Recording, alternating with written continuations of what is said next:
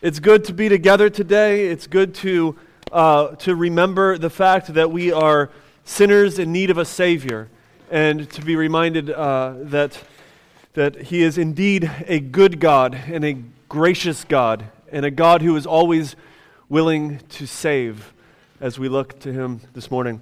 Uh, turn to 1 Corinthians chapter 7 in your Bibles. If you're new to the Bible, 1 Corinthians is a letter written to the church in Corinth. You can find it if you have a Bible in your table of contents or on your app, depending on how hip you are. 1 Corinthians chapter 7 is where we are going to be once again today. This is our second week in this chapter. My barber said, I don't believe in marriage. This cord's going to get on my nerves here. I don't believe in marriage, he said.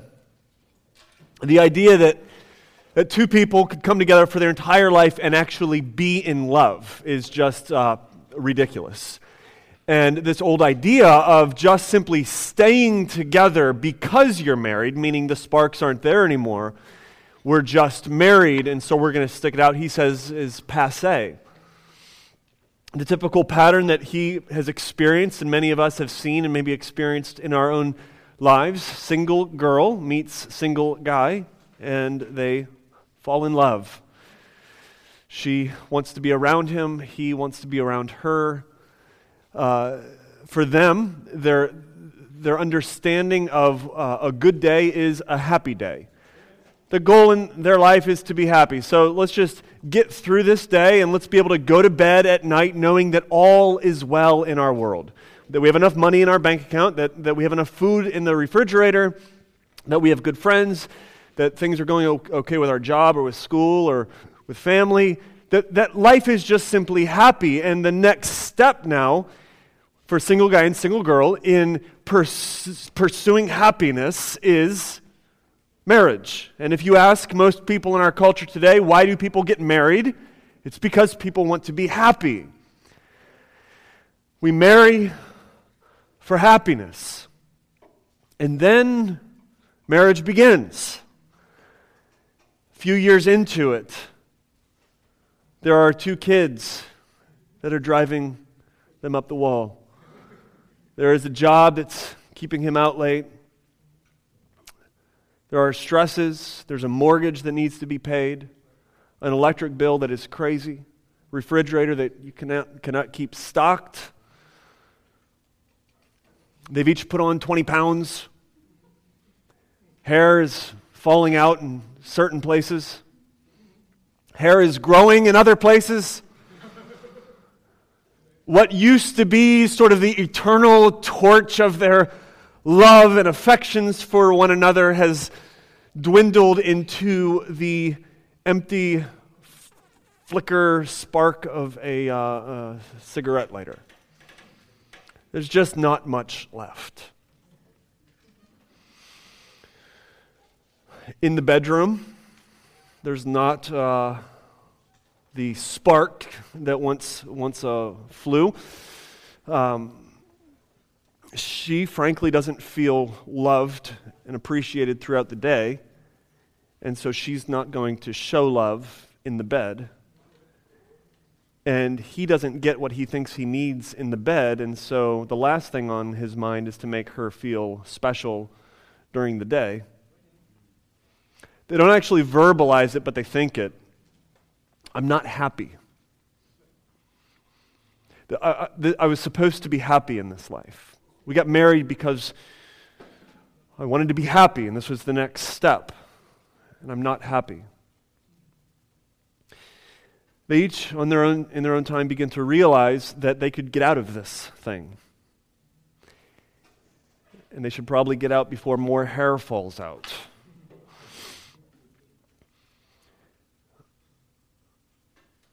To make matters worse, um, over the years, he has stopped attending church, he's drifted from the faith, and she's scratching her head, confused.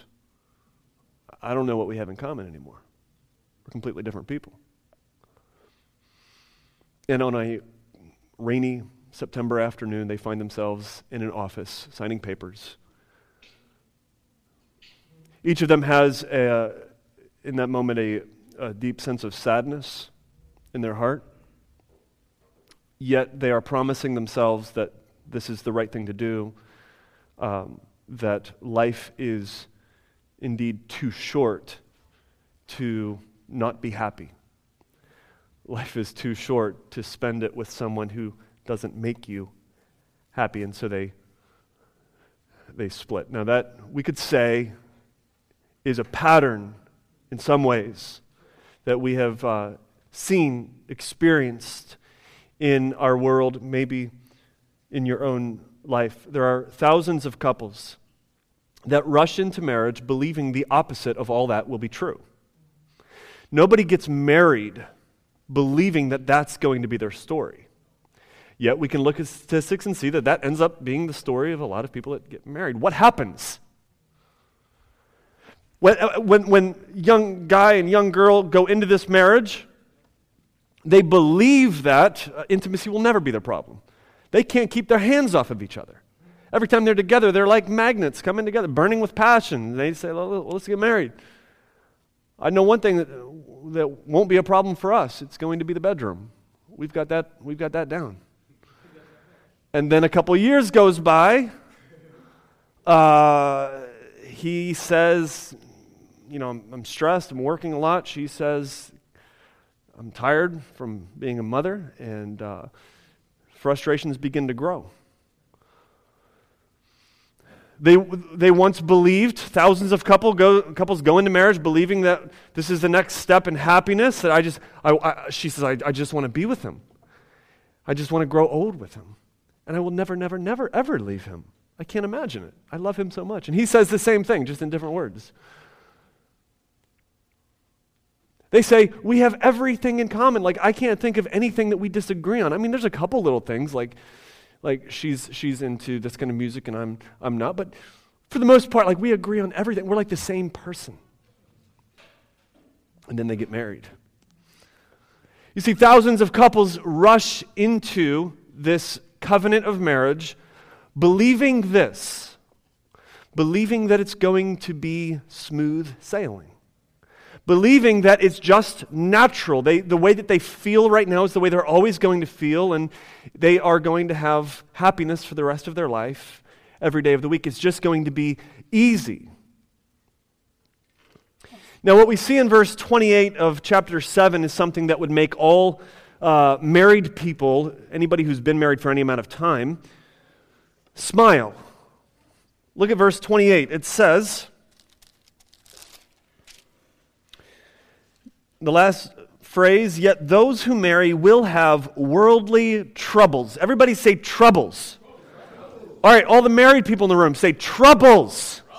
Say it like Ray LaMontagne, trouble. Yet in this world, those who are married will have troubles. Single people, those who are married will have troubles. Not smooth sailing, not easy but hard work. Let's, let's, let's look at Paul's, how he deals with, with, with, uh, with marriage, what, what Paul, uh, well, let me actually back up a little bit. I, on Facebook, uh, I, I recently put a status a few months ago that said something like, the reason a lot of pastors talk about marriage is not because marriage is the end all be all of happiness, but because a lot of people find themselves in a marriage uh, and, they're, and they're not happy. And that's a big problem. In some ways, that's what we're addressing today. Now, this is how Paul attacks unhappiness in marriage, troubles in marriage. Look at verses 29 through 31. He says this This is what I mean, brothers. The appointed time has grown very short. From now on, let those who have wives live as though they had none. And those who mourn as though they were not mourning, and those who rejoice as though they were not rejoicing, those who buy as though they had no goods, and those who deal with the world as though they had no dealings with it. For the present form of the world is passing away. Now, what is Paul saying here? Is, he, is Paul saying, hey, if you are married, I'm sorry, it sucks. Just pretend you're not. So if you have a wife, just like live your life as if she doesn't exist, all right? Is that what he's saying? Because if he's saying that, then he also would say, he, he would also be saying, uh, pretend that you don't own anything in the sense of just ignoring, like being a terrible steward of what you have.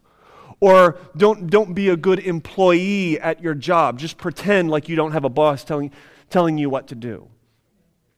I mean, Paul has written elsewhere that dealing with the world is, in fact, a good thing. Like we should work jobs and we should work well and we should work as unto the Lord. Paul has written elsewhere that possessions are good things, not a bad thing, like resources that can be used for the glory of God. And so we should steward our possessions and our resources well. And Paul has written elsewhere uh, enormously, um, enormously positive things about marriage in, in most of his letters. So he can't here be saying then marriage is bad, so just ignore your marriage, ignore your wife, and pretend that she's not even there. Uh, what is he, in fact, saying? There's a, there's a phrase at the beginning of 29 and a, another phrase at the end of verse 31 that sort of caps this, what I believe to be a, a poem or some, some type of hyperbole. Look at verse 29. He says, This is what I mean, brothers. The appointed time has grown very short. Look at verse 31. He says, For the present form, everybody say form. The construct, the present form of the world is passing away. So, what he's saying is this everything that we currently know is passing away.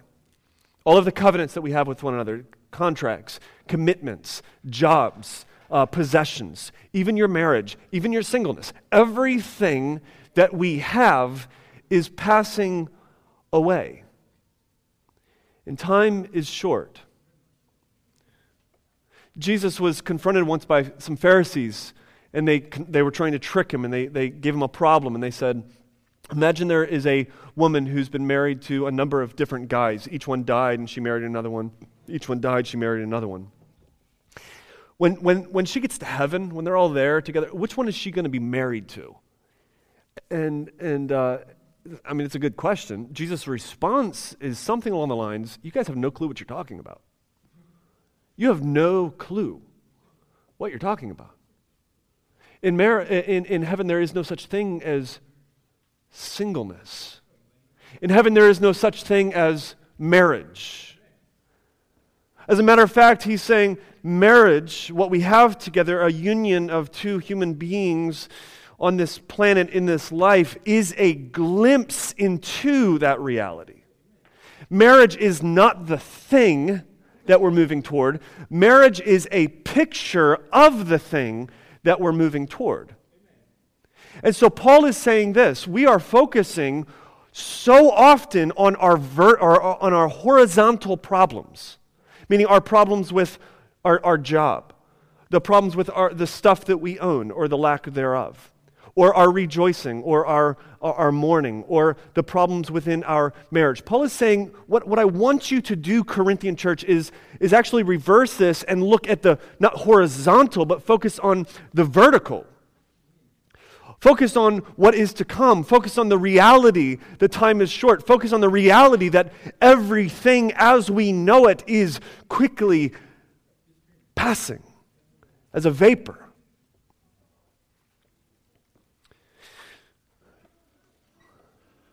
Now, the, the aim, I believe, of this passage and the goal of my sermon is this. For those who are in a marriage, uh, struggling with happiness, those who may be married someday, I want us to see that we will only find true happiness, true joy, true contentment in our horizontal relationship of marriage when we look beyond the horizontal, when we look beyond the marriage, and we say, This is passing vertical, the things of God, the glory of God. Let me, let me frame this for you. When I married my wife uh, 10 and a half years ago, I married her because I wanted her to make me happy. Now, I didn't know that at the time. I can see that in retrospect. I didn't admit that to anyone at the time. I wouldn't have told you that at the time.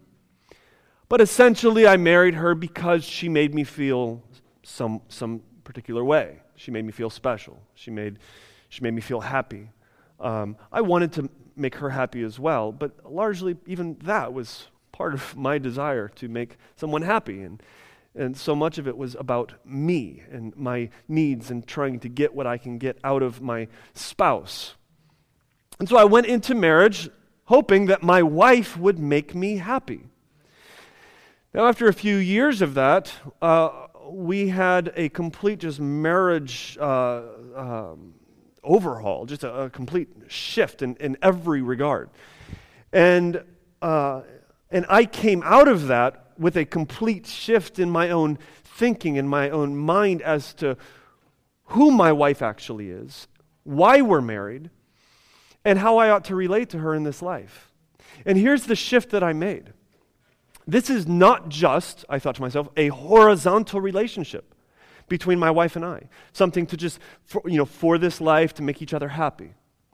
But in all reality, after this short life is over, I will see my wife currently, I will see Jess in, on the other side, in eternity, in glory, in heaven, in the kingdom that is to come.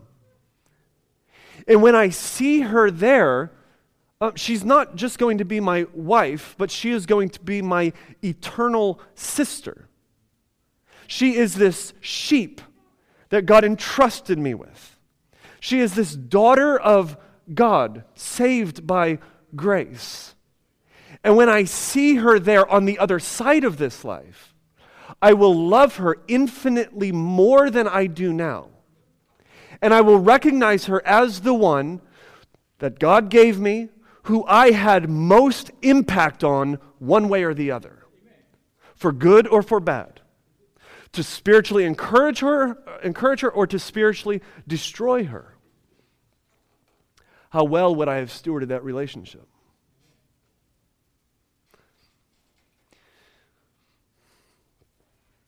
Paul says three uh, shocking sort of statements about marriage in this chapter to help us take our eyes off of the horizontal in marriage and to place our eyes on the vertical relationship between us and God, what is to come, the glory of God, eternity.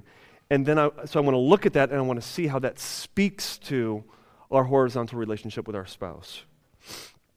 Cool? All right. Number one, this is the first statement that Paul makes. It's in the first five verses of the chapter, verses one through five. I'll give you the statement. Have sex to the glory of God.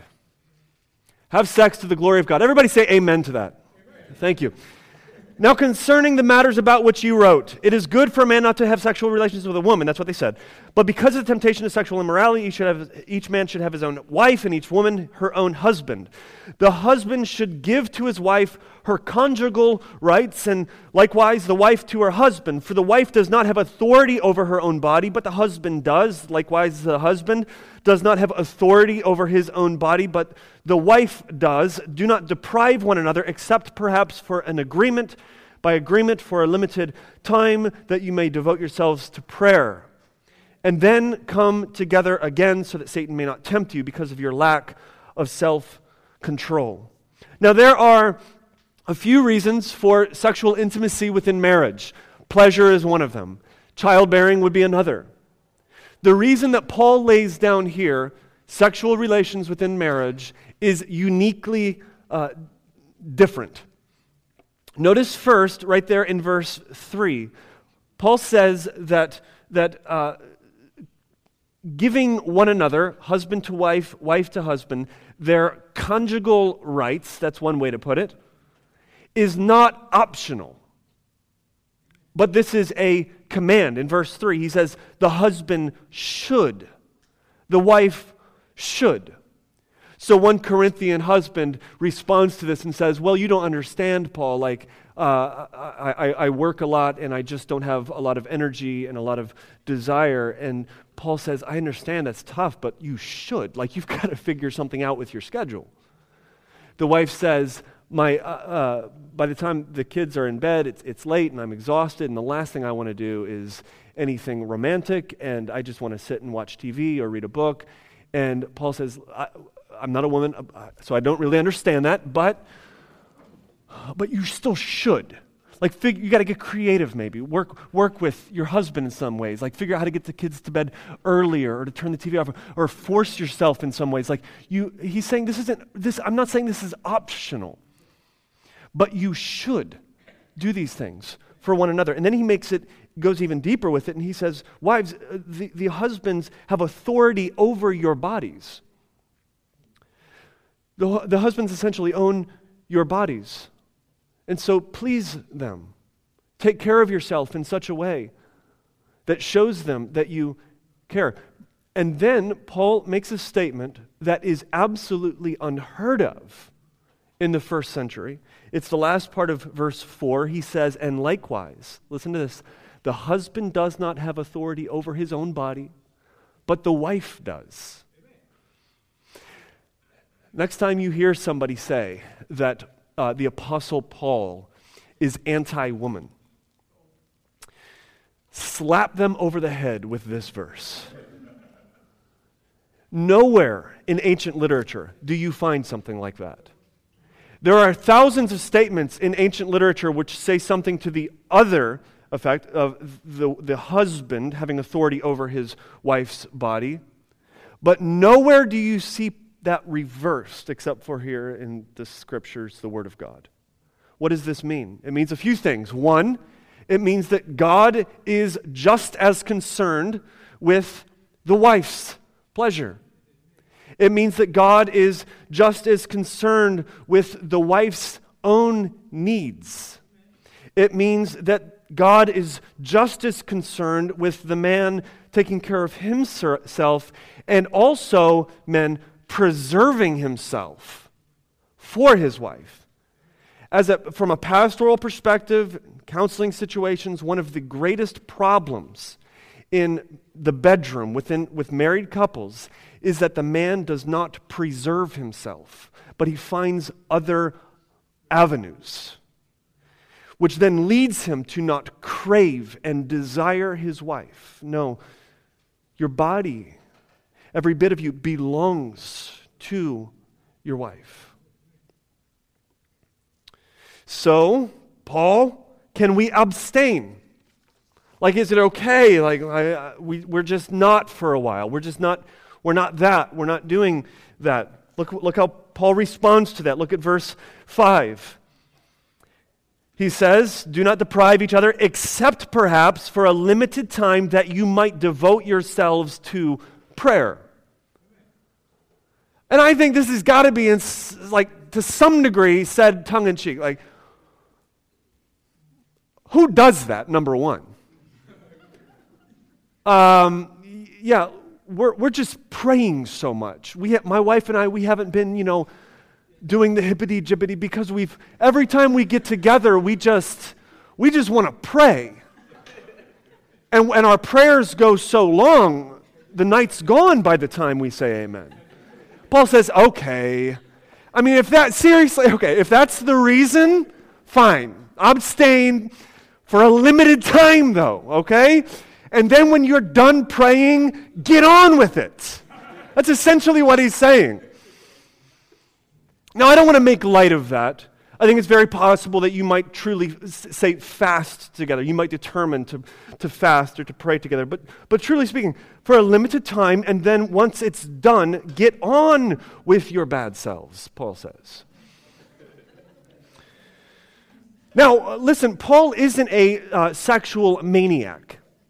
He's not a sex counselor, and he's certainly not writing a book on how to spice up your sex life. But, friends, Paul is a pastor. And if we miss his spiritual intent for why he's writing these things, then we're going to completely miss the point altogether. Look at the end of verse 5. He gives the reason for this. He says, Do these things continue, don't deprive one another, so that Satan may not tempt you because of your lack of self control. Paul is saying, yes, intercourse is for pleasure, it is for childbearing, but also we must realize this we are in the middle of a war.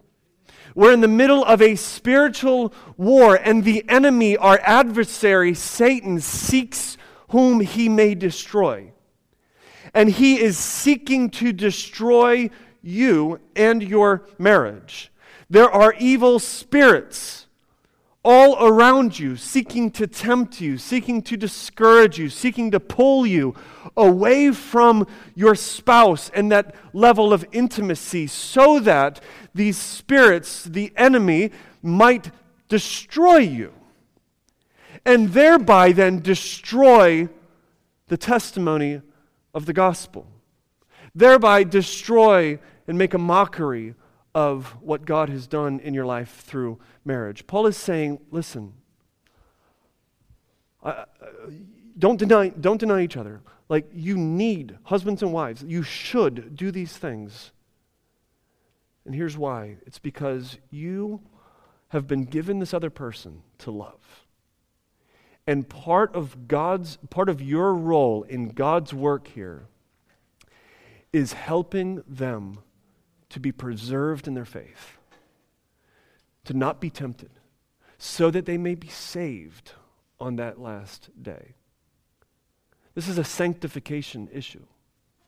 This is a remaining in the faith issue. This is a not falling off, veering off the road into the deep end issue. This is saying, My wife is first and foremost my sister in Christ, whom, I to, who, who, I'm to love and to help and to preserve. My husband is first and foremost my brother in Christ, who I'm to, given to, to help and to preserve in this way. Sex, then, is spiritual warfare in marriage. Relations in your marriage is a weapon that God has given you so that you may fight. Married people, Fight well. Fight often for the glory of God. That's the first statement. Eyes off of the vertical problems. What is God doing in this world? Why has God given me this person? How, I, how might I love them? This is one way. This is one way to fight. second one is this He says, stay married to the glory of God. Look at verse 10. To the married, I give this charge, not I, but the Lord. The wife should not separate from her husband, but if she does, she should remain unmarried or be reconciled to her husband, and the Lord should, and the husband should not divorce his wife. One of the most difficult conversations I've ever had is, was with a good friend of mine who had uh, left his wife in pursuit of another woman. After some time, he uh, repented of that and he turned back to his wife, and she didn't take him back. According to Jesus' teaching in the Sermon on the Mount, it seemed that she was freed from that because of his adulterous relationship, and she chose, and I think freely so, uh, to, to remove herself, or to remain removed, I should say, uh, from, from that union. I sat with him as he was sort of reeling from this and, and he was discussing sort of next steps. What do I do now? And he talked about a future relationship. And I didn't know whether or not I should uh, uh, bring up 1 Corinthians, but I felt like maybe it was the best and loving thing to do. And, and so, in, in a uh, particular way, I basically said, like, friend, um, if you can't be restored, uh, if you can't reconcile with your wife. According to the scriptures, I think, according to 1 Corinthians, you need to pursue celibacy. Why is it here that Paul is saying if this woman leaves her? So we're, we're guessing here that this is a unbiblical uh, break, meaning he hasn't cheated on her, um, he hasn't left her. This is her removing her, herself from the marriage. Paul says if, if this is the case, she needs to remain unmarried or be reconciled to her husband. Those are her two options. Um, why is it? Marriage is, is not just a horizontal. Marriage, we think of it like a triangle. Here's uh, husband, wife, covenant with each other. They also now are covenanting with God. So this isn't just a horizontal relationship, but marriage now is sacred. Marriage is holy. Marriage is very spiritual. Marriage is a coming together of two people as one. It's, it's, it's oneness, it's unity. Let no man put asunder what God has placed together. You see? And so the break then of that covenant, the removal of that covenant, would free her, in a sense, but in God's providence, this, this, this husband or this wife is still bound, not free. This is the nature of what marriage is. Marriage is a, it's huge. Marriage is a lifelong covenant with the other person. Now, of course, there are uh, some instances in which there's a what, what you might call a biblical divorce or a, a freeing of that covenant. Uh, in Matthew 5, Sermon on the Mount, Jesus talks about in the case of adultery, you are freed. You could remarry. You're, not, you're no longer bound to that person. In the case of, uh, yeah, actually, here in verse 15, I believe, uh, if, if you're married to an unbeliever and they leave, he says you are freed in that relationship. But in a sense, and I'll use this word lightly, if you're like the guilty party in a sense, or if you're the one, you have left, you've removed yourself from this marriage, Paul says you're bound. You're making a mockery of what this thing actually is. The point is this this isn't just like some legalistic standard. This isn't just a rule that's given to us and, and, and some kind of weight that's heavy and, oh, I'm not allowed to do this now because of, because of this situation. Uh, it's, it's something much more than that. Marriage is a picture of God's love for his bride. So when you look at a married couple, what you should be seeing is a small glimpse into the kind of love that God has for humanity. Marriage is a picture of the, the groom who is coming to, to save and to redeem and to keep and to marry the bride. And the groom has a love for the bride, and they have a union that will never be separated, be, break. It is one that lasts forever. And so then we enter into marriage frivolously and we remove ourselves from these marriages carelessly. What we are doing every time is we are actually lying to the world around us about who God is. We're lying about God's love for his bride. We're lying about the, uh, the eternal, unending nature of God's saving love for humanity. You see, God wants us to, to, to, to be faithful in our marriages, not legalistically, not just because we have to, but because our marriages, in some fashion, proclaim the goodness of Christ. We are removing our eyes from the horizontal and we are saying, What is God doing in this world? How does our marriage fit into what God is doing in this world? Now let's be faithful to that. That's the second statement that Paul's saying. The third statement he's making is this He's saying, if possible, stay married to the unbeliever to the glory of God. All right, so a little nuance here. First, stay married to the glory of God. Now, stay married, if possible, to the unbeliever to the glory of God. We see this in the next few verses, verse, verses 12 through 14. He says, To the rest I say, I, not the Lord, that if any brother has a wife who is an unbeliever and she consents to live with him, he should not divorce her. If any man has a woman who is uh, uh, who has a husband who is an unbeliever and he consents to live with her, she should not divorce him. For the unbelieving husband is made holy because of his wife, and the unbelieving wife is made holy because of her husband. Otherwise, your children would be unclean, but as it is, they are holy. But if the unbeliever separates, let it be so. Verse 16 For how do you know, wife, whether you will save your husband? Or how do you know, husband, whether you will save your wife? In Corinth, it was very likely that a couple would be, would, would, uh, would be pagan, all right? First generation Christians. So you have a bunch of pagans in Corinth.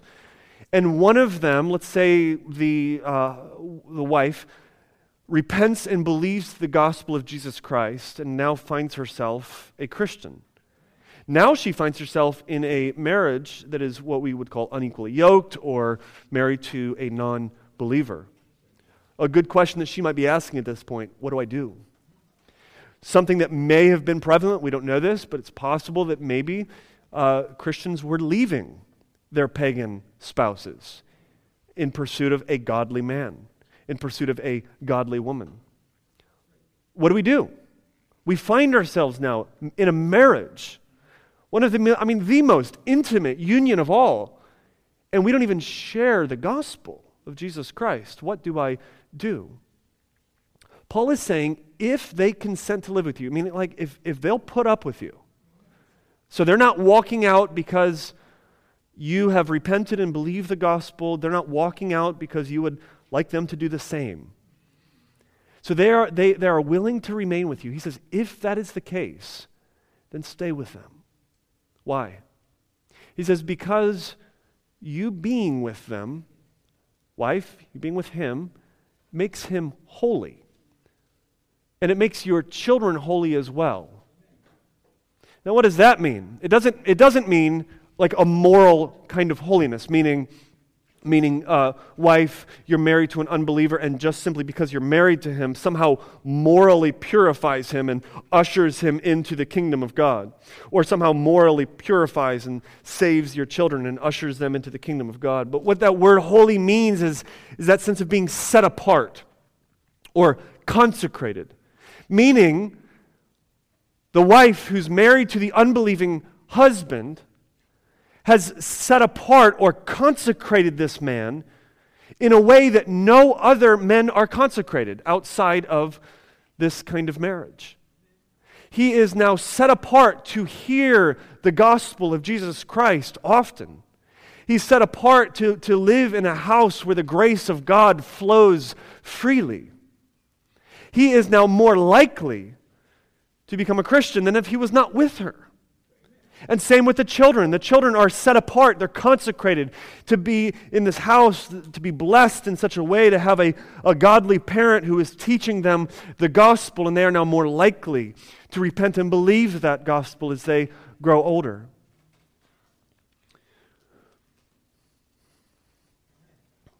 So he says, if, if possible, if they're willing to stay with you, then stay with them. Now, when we read verse 16, we see that it might even be God's intent for this to be the case. Look at verse 16. He says, uh, verse 16, I urge you, I'm sorry, I'm in the wrong chapter. No wonder I was confused. For how do you know, wife, whether you will save your husband, or how do you know, husband, whether you will save your wife? What he's saying is, is you have no clue what God is doing in your marriage. Uh, King, one of our former interns, here at the church, he grew up in, uh, uh, involved with gangs and uh, had his very own flesh and blood brothers involved with him, very close relationships. Early on in the internship here at the church, one of the challenges that King faced was uh, uh, first, why is it that God saved me and not them? So here I am doing an internship at a church, saved by the grace of God, growing in His grace, and my brothers seem to be on a spiral. Why is it that God saved me and not them? And now what am I supposed to do? So do I just like leave them behind? These are my these are my brothers that I grew up with that I love? Do I just leave them behind and now I have a bunch of Christian friends and I'll just do stuff with the church all the time and, and I don't interact with them anymore? Like, what do I do? What gave King hope and what sort of turned his mind around on this was when he realized this. The normal way that God saves people is through families. the normal way that God saves his people is through the family. Meaning, King, why is it that God saved you? Do you think that God saved you and has no intention of doing anything in the hearts of your brothers? Do you think that God would rescue you from this, from this world and leave behind now this whole, uh, this whole pond of people that, that you have influence with, and God has no intention of using you in their lives? King, God's probably going to do something in your brother's life. I don't, I, I, otherwise, I don't know why God would have saved you. Right? Now, granted, God does what God does, and if God wants to save one, He will. But the normal way, the normal patterns that we see through history and even in our own lives, is that God saves through families. I've seen this happen with couples. A confused marriage. And God now uses that to bring about His ultimate purposes in the lives of all. You might find yourself then in a marriage with an unbeliever. You entered into this, uh, into this marriage, and, and uh, uh, at some point you became a Christian, and your spouse has not. How do you know that it's not God's design for them? This is not God's intent so that they may be saved. Or maybe you're in a marriage, and when you, when you were first married, you both claimed to be Christians. But after some time, he began to drift and he fell away from the faith. And now he doesn't claim the faith and he doesn't call himself a Christian. How do you know that this isn't uh, uh, your uh, assignment from the Lord? That God hasn't placed you into this relationship with this man for this purpose so that he might continue to be set apart, consecrated, to hear the gospel and to see the testimony of the gospel lived out so that he may be saved on the day of the Lord. Paul is saying, look, if possible, stay with the unbeliever. Now, what is Paul doing here? What he's doing is this he's saying that your happiness in marriage is first and foremost not the goal. So I'm, we're, not, we're not together anymore. There's some faith disconnect. There's, there's some issues. And Paul's saying, listen, I, I get that. I hear that. Uh, my heart breaks for you. I want you to have happiness and joy. But you're just seeking fleshly happiness in your marriage is not the goal. We have to take our eyes off horizontal, this hyperbolic statement, for, like pretend that you, or uh, uh, live as if you don't have a wife, meaning focus on the vertical. Focus on the, what is to come. Focus on the eternal. And now watch how that transforms your relationship in the horizontal. This is about not your happiness, this is about your holiness. This is about not what you can get out of the other person, this is about the glory of God and what God is doing in this world. Now, my, my point with, with these three statements is to show you that while marriage is indeed in the here and now, marriage is ultimately not about the here and now. You see what I'm saying? So, yes, it is, a, it, it is something that we have now. It's a form of this world. But it's not about this world. It's actually something that God has blessed us with so that we might see vertically, so that we might truly find not temporary happiness, not fleshly happiness, but as we focus on what God is doing in this world, we find true and lasting joy that we never would have found any other way. As we live in our marriages for the glory of God, as we live so that our spouse might cherish the Lord, as we live so that God's people might be saved, we begin to find a joy that exceeds beyond the happiness that we thought we were getting ourselves into. God is not robbing you of your happiness. God is all about your joy. He is for your joy. And God knows that you will have most joy when you focused on not the form of this world, but on the world that is to come. Let me just give you four closing thoughts. Number one, I am my first marriage problem. It's me. Meaning, the horizontal says, my wife is the problem, my spouse is the problem, the issues is the problem. What we're saying here is, is as we look away from the temporary forms and we look vertically, we say, wait a second, no, I am my first marriage problem. It's not my spouse that's the issue, but it's what, what I'm trying to get out of my spouse that is the issue. I need to look vertically and see why it is that God has me in this relationship. Number two, indifference will erode your marriage. The person who carelessly enters into marriage believing that it will be as it always is, and you find yourself lazy, you find yourself saying, hey, this isn't easy, sex isn't easy anymore, we have to work at this. I feel like if we have to work at it, then it's fake, and so I'm not even going to work at it because it should just come naturally. No, marriage is hard work, and laziness and indifference in your marriage will erode your marriage. To live, quote, as if you don't have a wife means that you live with eternity as your aim. And then that, therefore, means it's going to be a lot of hard work. Number three, thousands of couples enter into marriage looking for happiness. Friends, you won't find it if happiness is your goal. But if you enter into marriage looking for holiness, looking to grow in holiness, you will often find both. Number four, you are worse than you realize, but you have been given all that you need. Meaning this, you are utterly unprepared to spend your life with another person. You don't have what it takes. You don't have what it takes to forgive. You don't have what it takes to be kind. You don't have what it takes to be about the other person, to serve the other person, to love the other person, to cherish the other person. You don't have what it takes. Your heart is more sinful than you realize. You're more selfish than you realize.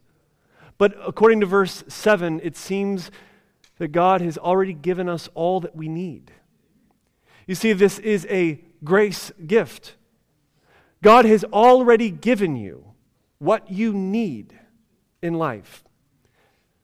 My single friends, we spoke about this last week. If you find yourself single, God has given you what you need to be faithful during this season.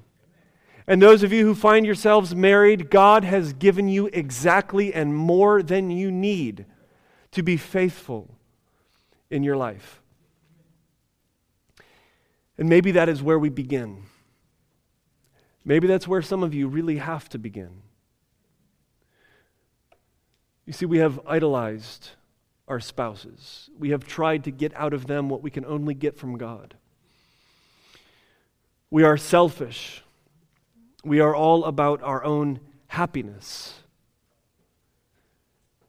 And you have not been loving your spouse, your husband, or your wife as that eternal brother or that eternal sister who you will know for all of eternity.